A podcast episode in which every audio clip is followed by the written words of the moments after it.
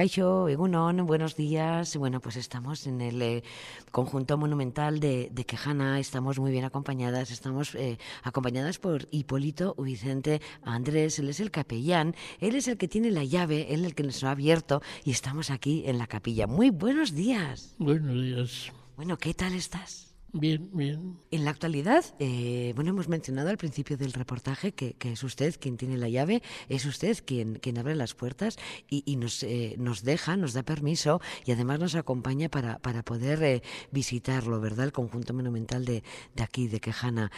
ahora está muy solito, ¿no? los pueblos estos son de poca población, de muy poca población y el vivir pues solos, digamos, aunque no se viva solos, pero mm, con poca gente estamos muy acostumbrados. Y yo tengo la yo sí he tenido las llaves hasta ahora que lo ha comprado la Diputación, el conjunto, mm, en adelante supongo que las tendrá la Diputación, las llaves, pero vamos, los 46 años que llevo aquí residiendo, yo siempre he realizado visitas a lo que se podía visitar del conjunto, que se podía visitar la torre llamada Torre del Canciller Ayala, con sus sepulcros extraordinarios de alabastro y se visitaba toda la torre y la iglesia de San Juan, la parroquia. En poco espacio podemos ver pues, casi todos los estilos artísticos, un poquito del románico,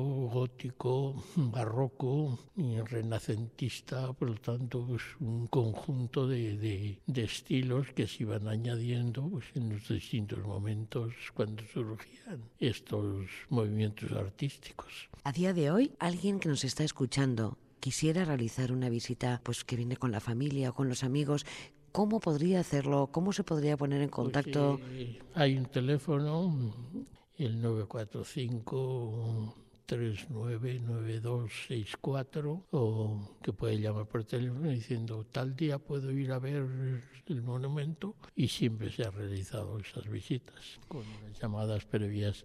Hubo un tiempo que no se que no había mm, necesidad de, llamada fija, pero mm, llegó el momento que hubo que poner porque es que era pues, incomprensible muchas veces el a qué hora se prestan las visitas.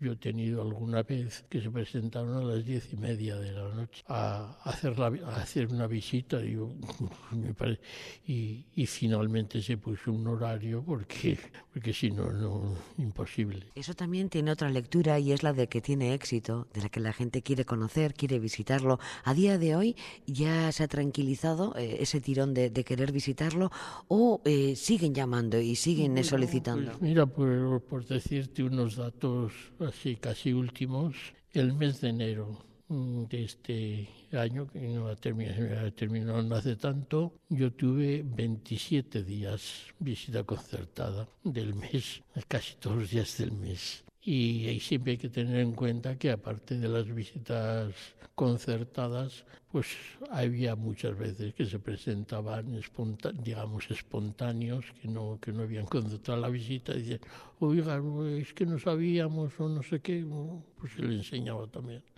No, sin problema ninguno. No le voy a pedir a usted ahora que me haga una visita guiada, ¿eh?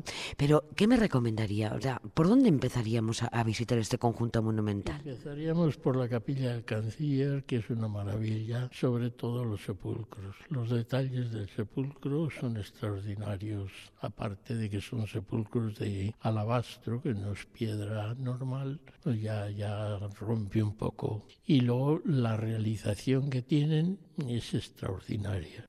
Son del siglo XIV y para ser del siglo XIV pues tienen ciertos detalles que tienen una perfección artística extraordinaria, extraordinaria. Y era cosa que no tenían muy en cuenta en los sepulcros de la época, sobre todo en las imágenes que ponían en los sepulcros, y sí ponían otros adornos cuidados, pero en este caso tiene detalles en las esculturas yacentes y luego sobre todo en los laterales.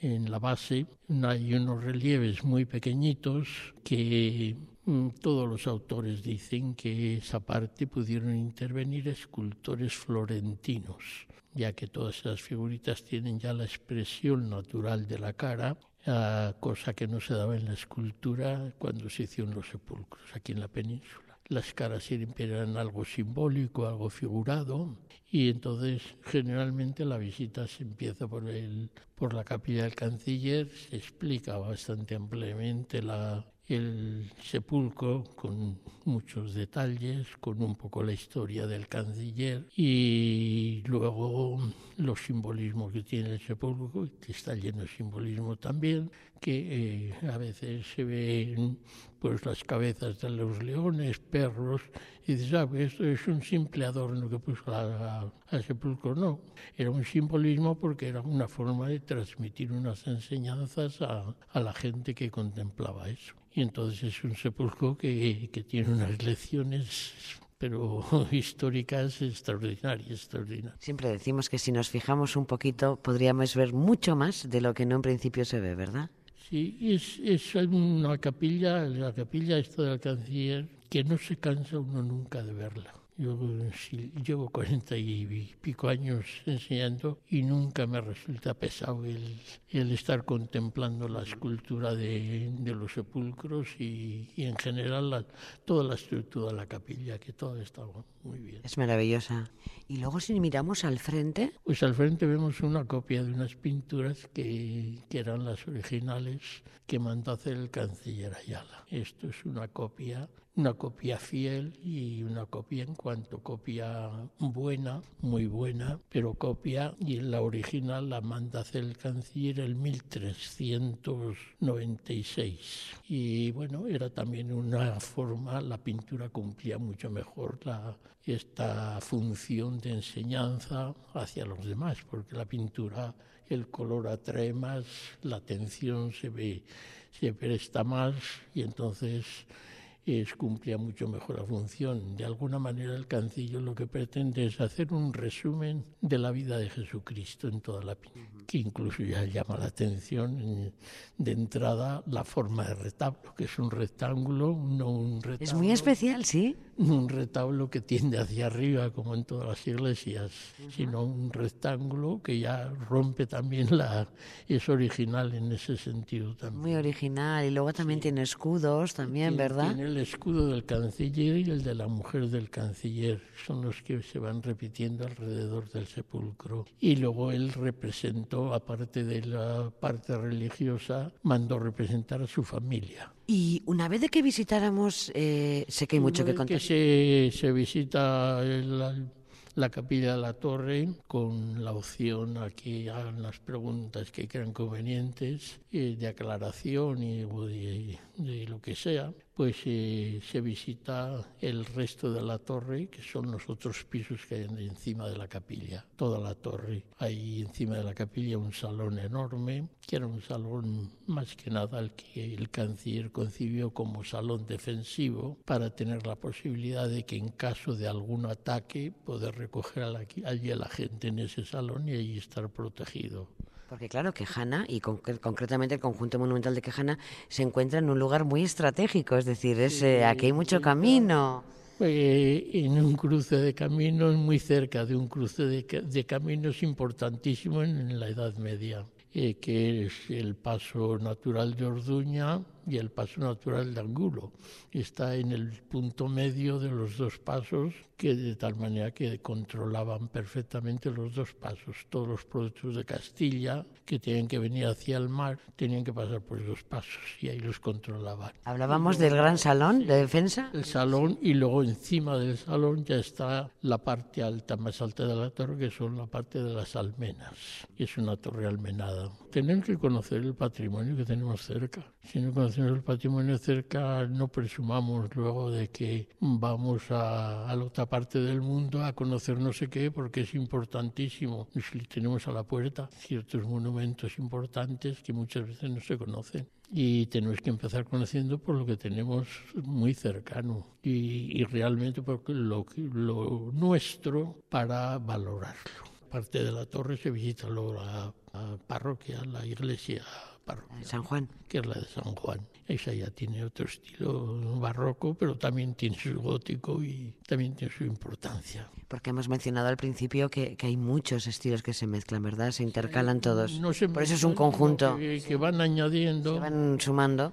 Sí, Yo pienso que se debe a que la familia Ayala era una familia en esta época muy culta y entonces estaba muy al tanto de todas las corrientes culturales que surgían. Y en cuanto surgía una corriente, si tenía oportunidad la aplicaba inmediatamente a la obra que hacía. Y en la capilla, en la iglesia, hay también otros sepulcros. El hijo mayor del canciller con su mujer, María Sarmiento, Recomendamos que vengan, visiten el conjunto monumental. Cuando decimos conjunto es porque hay más de un edificio, ¿verdad? Para, para poder ver, comenzamos en la capilla, continuamos. El edificio, por orden de aparición, digamos, es un conjunto por lo pronto muy amplio. Y por orden de aparición estaría el primer edificio o el primer grupo sería la vivienda de los Ayalas. Si una vivienda y construye el padre del canciller Ayala hacia 1328, pero sobre la que tenían ya anteriormente desde el siglo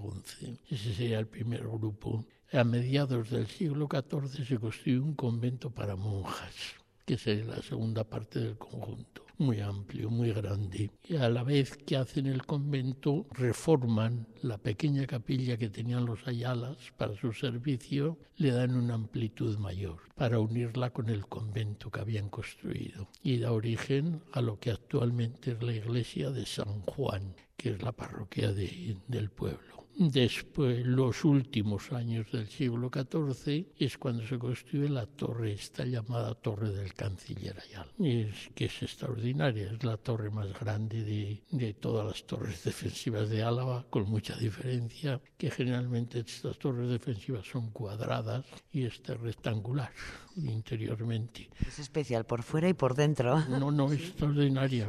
Y luego la altura es considerable también. La altura es considerable. Es de grande, grande. Pues así a esta altura y alto, alto vamos a dejar este reportaje y volveremos, Hipólito, porque nos has puesto los dientes largos y queremos seguir visitando este conjunto monumental. Muchísimas gracias, muy amable. Considero que es importante que conozcamos el, lo que tenemos muy cerca primero. Bueno, pues por nuestra parte hemos puesto un granito ¿eh? en este trabajo. Cada uno tiene que poner lo que le corresponde. Pues hasta pronto, Hipólito. Muy bien.